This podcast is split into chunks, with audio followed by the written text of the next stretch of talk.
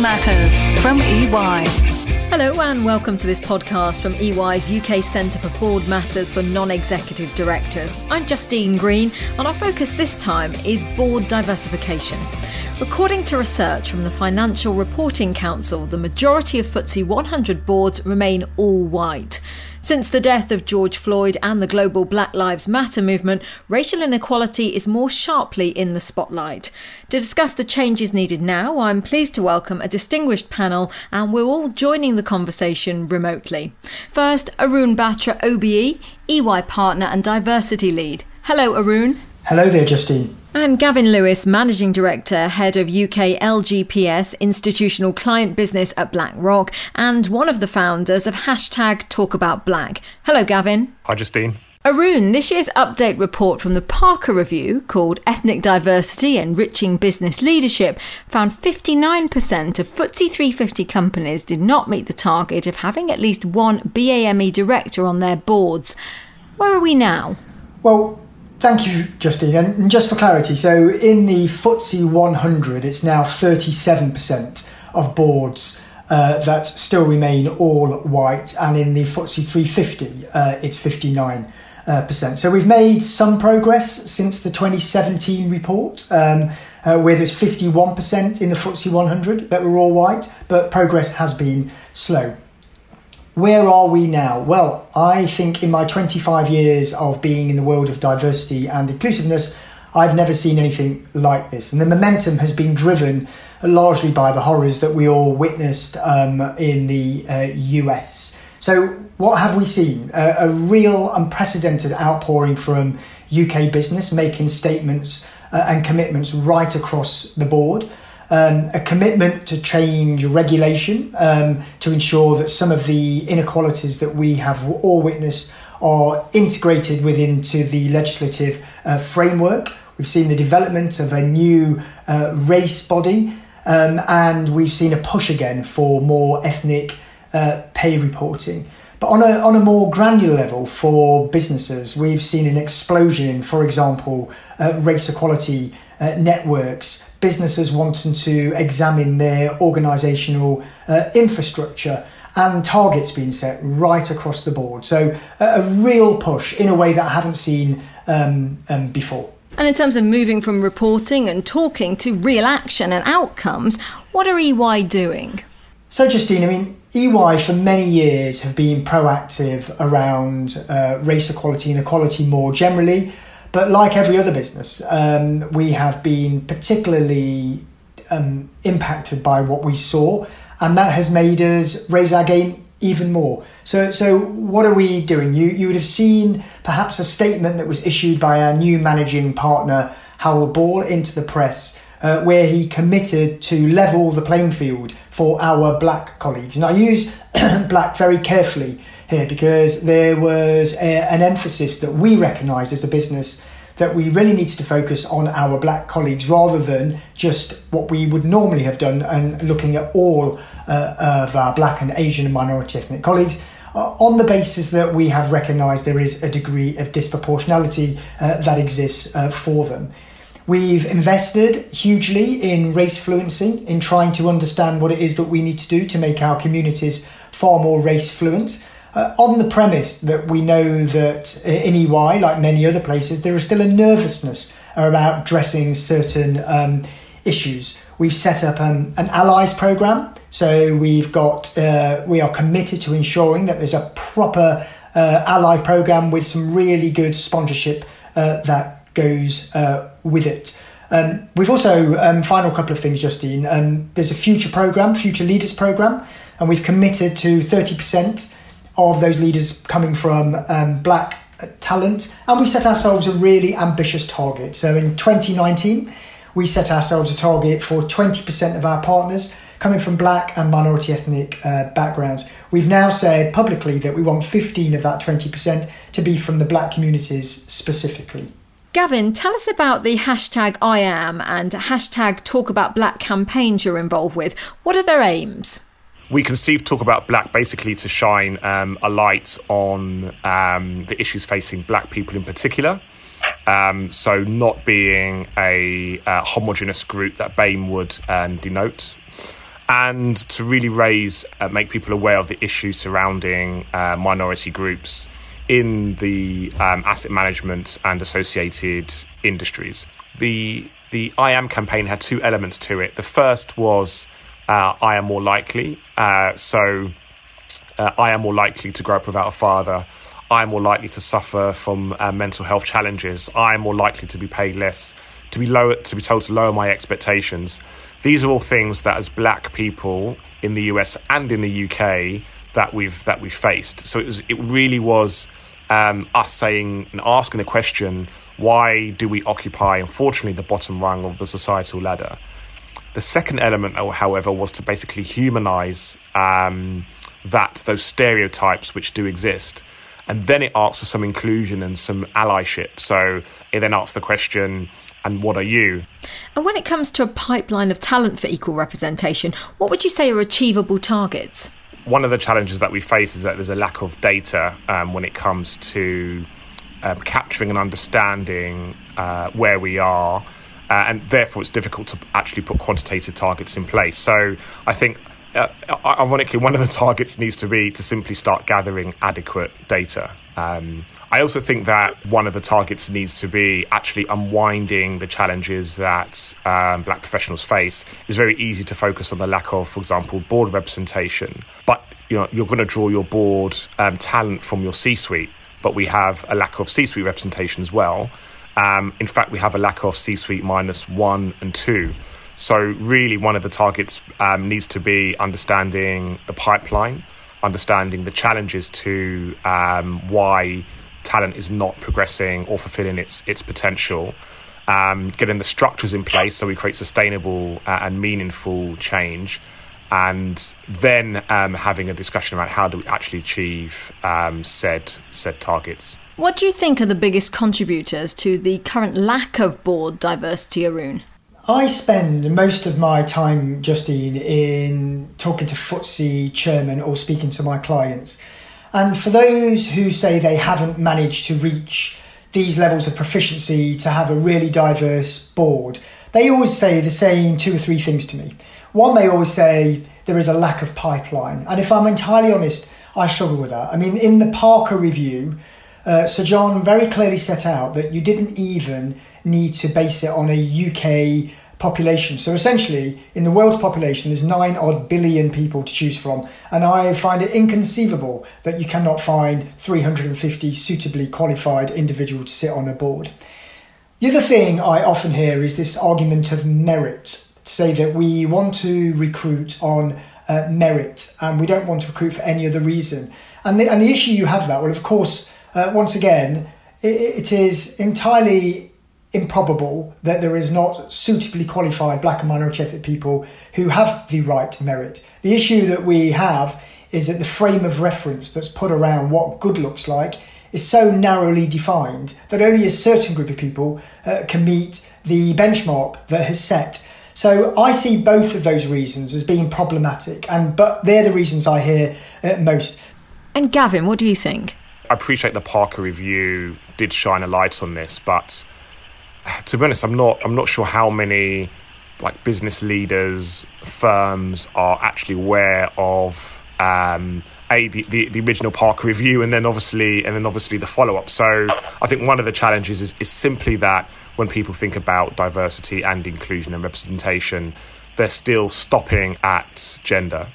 For example, you know the lack of talent that we have at you know the mid career management level has implications for I don't know, what, 10 years, 10 years' time when we're thinking about board representation.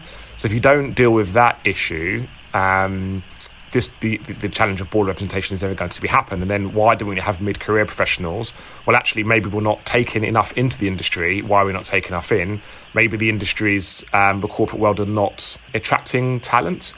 Okay, for the moment, thank you both. We look forward to speaking with you again later, and we'll meet the rest of our panel next.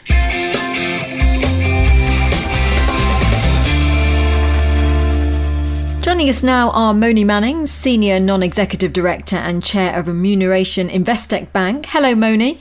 Hello, Justine. And Justin Onuekwusi, fund manager, head of retail multi asset funds, legal and general investment manager, and also one of the founders of hashtag Talk About Black. Hello, Justine. Hi, Justine. How are you? Good, thank you. Now, Moni, from your view of the boardroom, how has the discussion around diversity changed in the last few months? It's a really good question. There have been a range of discussions at board level, but I have to say, I think the most significant thing in the last few months is that, certainly on my boards, um, every single board has had a discussion about diversity over the last few months.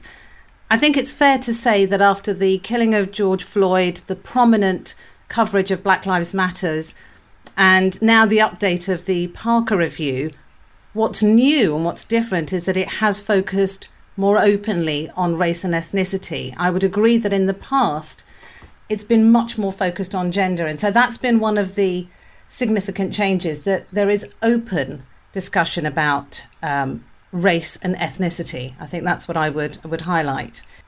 And what have you personally been doing to bring about effective change in this area? So the things that I've been involved with um, have really been um, in two dimensions, I would say, across two different concepts, if I can put it that way. So the two dimensions have been both visible and invisible. And what I mean by that is that visibly, I've uh, joined panels. I've been speaking internally and externally with both internal networks and external board networks and with leaders within the organization and outside about race. And that's particularly important because it's important to be seen to be talking about it because a lot of people, a lot of boards still find it very uncomfortable. Both people of colour and people who are not people of colour find it uncomfortable. So that's been something that I've actively involved myself invisibly. And in terms of the invisible involvement, I've been making sure that behind the scenes, in remuneration committees, in nomination committees, um, we have succession plans that specifically identify the question of why do we not have more people of um, with a BAME background or people of different ethnicities um, in our pipeline? Um, how do we go about supporting? I've been asking the questions and there's been a time for that. And I think, in terms of content, the two areas that I've been focusing on have been this concept of meritocracy and colour blindness is is one whole area. People being worried across boards and in my organisations that well, is it merit versus ethnicity? It isn't. And then the other thing that I've been um, challenging my boards on and it's something that Sir John Parker puts really well in the in the Parker the updated Parker review is this um, sort of desire to let things happen in an evolutionary fashion. And I think he says um, that too many of us fear uh, and remain uh, complacent about change happening sort of naturally through the the normal passage of time. And what he says is most of us know that this never works in any other aspect of our business and it won't work here. And I think that's the other thing I've been putting across. Okay, Justin, within the investment community, give us a sense of how expectations have changed this year. So I think when it comes to expectations, we've seen really a recognition that maybe enough hasn't been done uh, and clearly that needs to change. So it's worth noting, though, over the last few years, there has been a movement uh, and in, evolving where we have seen a movement towards this overall change. We've seen things like the diversity project being set up, and this is a group of asset managers coming together, all trying to create a, a more inclusive culture. We've seen corporate um, responsibility teams, which you know used to be uh, a team that used to be you know not on the necessarily on the investment floor but not definitely not front and center of the investment floor now become more front and center as companies start engaging uh, start engaging more. I think you've seen the growth of ESG from a client perspective on the institutional and retail side, and we do think that is going to be a key area where you will see uh, more uh, uh enforced and more thinking around diversity overall. But I suppose what hasn't worked has been engagement. Engagement over the last few years uh, has been low, and there's a recognition that that has to improve, and the focus has to move from just a purely gender uh, agenda to uh, ethnicity. And how much can investors and shareholders contribute to reform? Definitely quite a lot. Um, you know, when you look at shareholders uh, uh, and and and investors, Uh, firstly, there's clearly enforced um, enforced action, and this will be done from by regulation. And we have seen regulation both on the institutional side with the Department of Work and Pensions introducing uh, regulation for trustees to have in their statement investment principles a focus on ESG. Uh, and in particular, as ESG evolves, the S of ESG, the social side, is becoming more and more prevalent. And, and on the retail side, you know, you're seeing uh, MIFID uh, and uh, ESMA laws um, start to be put in place. At the moment, still guidance, but the FCA says for a financial advisor, when a high net worth individual comes in their office, they have to have a, a focus on not just their investment risk, but other risks as well, including ESG, which again, as time evolves, the S of ESG will become more important. But finally, uh, we have seen this new stewardship code in, uh, this year. And this is a code that outlines a set of principles that signatories are supposed to follow.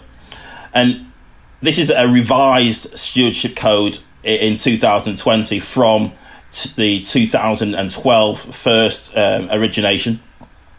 And there's a greater emphasis on ESG when fulfilling stewardship responsibilities for investors. Now, if you sign it, you have to apply, you have to comply with all of the principles and articulate how you're applying to them. Uh, but also, also, there's a new definition definition of stewardship. So, uh, reinforcing or re emphasizing that you're looking after clients' assets. So, really, this raises the bar for investors and shareholders.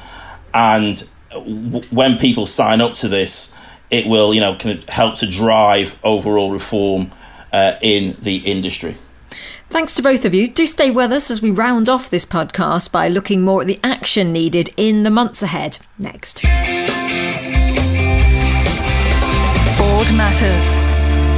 Arun Batra and Gavin Lewis are still with us, along with Moni and Justin. So let's get your thoughts now on what needs to happen over the next few months and year to bring about change. There's been a lot of talk, but what are the priorities that will bring about action and outcomes? Arun, let's start with you. So I get asked this question a lot, and if I could try and provide what I see as being those incremental steps I think would make the biggest difference. So, our colleagues in the US have baked really clearly into the legislative framework the advantages for treating minorities who are proportionately disrepresented um, more fairly. So, for example, in your supply chain, if you engage with minority suppliers, you get tax benefits. So I think because there's a recognition in the US that this stuff doesn't happen on its own, having some regulatory change uh, that's an incentive for business to want to engage more with underrepresented suppliers would be a very sensible thing to do. Ditto with the, the FRC, the Financial Reporting Council Corporate uh, Governance Code. So, as part of the Parker review, we have pushed for a change to the content of the Corporate Governance Code, and we're nearly there in ensuring that as part of the reporting cycle for businesses that they report on performance against the review's ambitions i.e how many ethnic minority people are you having in your board and hoping to be able to extend that actually to executive teams not just uh, boardrooms I think one of the biggest drivers, Justine, will be ethnic pay reporting. And it may not be the reporting in itself that's important, it's the incremental impact of having it. So if you look at gender pay reporting, what happened is every single business in the UK, over 250 people, suddenly had to wake up and smell the coffee and think, actually, A, our women are, are not being paid the same as our men, and B, what do we need to do structurally to change our infrastructure in order to give women a fairer chance in order to be paid fairly?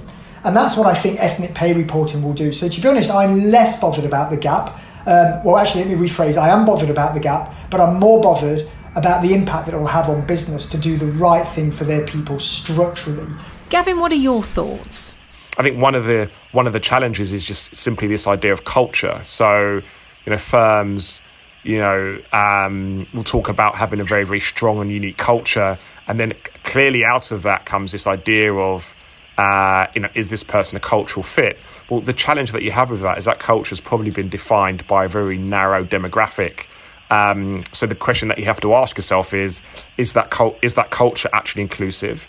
And are, are, firms aware of this? Is there anyone there at the, the, the, top challenging challenging this?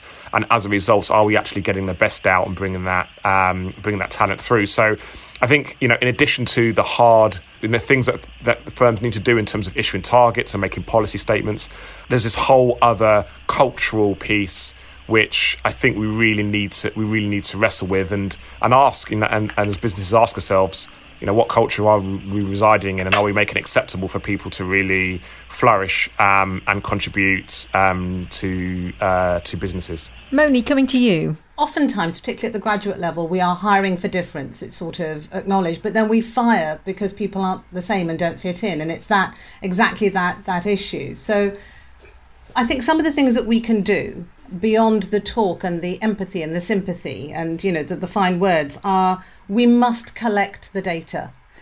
The data is not going to tell us whether there's a problem. We already know there's a problem but it will help us evaluate whether we are making a difference from one year to the next. So we must collect the data.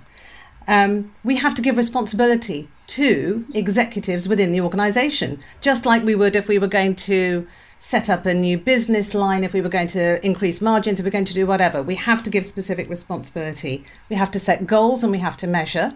Because otherwise, how do we know whether we're getting towards what we want to get to? And we have to um, hold people accountable. Those are all exactly the same tools that we use for every other aspect of our businesses. So we should simply apply those known, proven um, uh, techniques to make a change on this. Um, and in terms of being held accountable, the wider stakeholder community has a huge part to play. So we have to disclose, we have to show our workings out, we have to show what we're doing. And I would say that's the translation of the strong sentiment which is held by a very wide range of people. What's great about uh, the, the, times that we're in at the moment is that we have allies or we have willing allies, we have um, intentional allies. Let's use that to actually make tangible difference um, by implementing it through our organisation. I think we can do tangible things. And Justin? Yeah, so I, I would just add that pipeline is vitally important. So similar to what the other speakers have said, there are lots of senior ethnic minorities at our organisations that aren't at C suite, that aren't at board levels. They might be managing directors at banks, they might be partners at law firms, fund managers within uh, investment management businesses. I do think there, there's almost a crying out for sponsorship of this top talent. Otherwise, what will happen is that this this talented group of people who are, you know, towards the top of their organisations, but not quite at board level, not quite at C suite level, it, it will be a lost generation. Okay, well, finally, what are your views about the longer term implications of board diversification on companies and its impact on society? Justin, starting with you. Well, firstly, all the studies, all the academic studies show that business results can be improved with a more diverse board. You get greater cognitive diversity. But I, I do think it's really important from a company perspective to recognise the ethnic minority leaders at the top. Um, if you have those people at the top, they're more likely to understand the structural barriers to progression because they simply have a lived experience of it. They've been through organizations. And I do think that that, um, in terms of focusing and building out policy that can help to remove some of these structural barriers, that is vitally important. So that's for a company perspective. But then from a societal perspective, I think it's fundamental that we don't underestimate the, the famous quote by Marian Wrights Edelman you, you can't be what you can't see. Uh, I do think that, you know, people in communities, if they can see uh, people reaching the top of our businesses at board level, it does give hope, it does give um, uh, ambition to children and communities, and it will encourage those to um, uh, kind of be be um, be more interested in our large industries. Moni, would you agree? Completely agree with um, with those points, and I think um, the other dimension I put in is at this particular point in um, British business life when we are. Um, we have decided not to be part of Europe, but in theory to be part of the rest of the world. And we already have significant portions of our own society who we are not including in our structures and institutions. And the better we can do that, the better we will be at being able to play on the World Forum. We already have a great position, um, but it could be so much stronger, better, uh, more informed, more nuanced and subtle with the huge talent that there is within our own society to take our businesses and organizations forward. So um, it is a uh, an opportunity waiting to be to be taken and one that could be squandered if we don't address it properly. Arun? Um, I completely agree with Moni's points, actually, in this this contradiction of opening ourselves to the world but not including our uh, own people. I just want to add a couple of other things, Matt, for a broader perspective. So, yes, absolutely, this is not a compromise, and of course, it will encourage greater levels of investment and it'll be better for brand, and you'll have greater access to markets. But I think there is something much broader going on here. There is a certain type of person that succeeds in British business today, and they fit a certain archetype. Uh, and we've done lots of research around this, and it tends to be somebody who's slightly arrogant, uh, who's who's more extrovert than introvert, and who would give up family life in order to succeed, and so on and so forth. And I think actually every bit of evidence that I have seen about creating a much more broader, inclusive workplace would lead to not only a more healthy business, but a more profitable one. And actually, it's only when we truly embrace that is when I think we'll get to a much better place uh, as a business community. So, headline for me: this is not a compromise. This is a very sensible thing to do. And Gavin. Yeah, absolutely. So I, I, I feel this is the the connection between business and society and the lack of representation not just of black professionals, but of the broader society, is um, I think this is the existential crisis um, that I'm not sure our industries realise is is upon them. Um, and you'll often hear people scoff at the idea that businesses should be representative of societies, and you know they'll often say, "Well, for what for what purpose?" Well. The, the purpose is because um, businesses don't operate in a vacuum. Businesses are part of our social fabric, and society has spoken uh, very, very loudly about a range of of issues. The British people have spoken about, um, you know, their feelings about being in in Europe. Um, the British people have spoken about, you know, where on the political spectrum they now they now stand. Um, the, the, people have spoken, you know, people have spoken about very made very clear how they feel about racial inequality, and it's very easy to be in a business and think that these things don't affect you apart from the bottom line. Well, actually, it's it, it's the opposite. I think you know the survivability of businesses is dependent upon um, their relevance uh, and the role that they play in in society and you know the the evolution of ESG investing and the the rise of the the S, which has always been lagging behind the E, is is testament to that. So I think um, if businesses don't start to uh, be more connected to societies and have a mission and social a degree of, of social purpose at least, um, and execute social contracts. Uh, I, I, think they'll cease to be to be relevant. And if if it's not through consumer choice, it will be through not realizing that actually, you know, the the world has moved on and, and whatever product or service that we offer is no longer relevant. You know, the, the Kodak moment can happen more than once. Well, thanks very much to all of you for taking part in our discussion and sharing with us your thoughts on such an important topic. And if you found our discussion helpful and you'd like to find out more, please email neds at uk.ey.com. That's neds at uk.ey.com. I'm Justine Green, and from me and all of our guests, thanks for listening and goodbye. Board Matters. Back soon.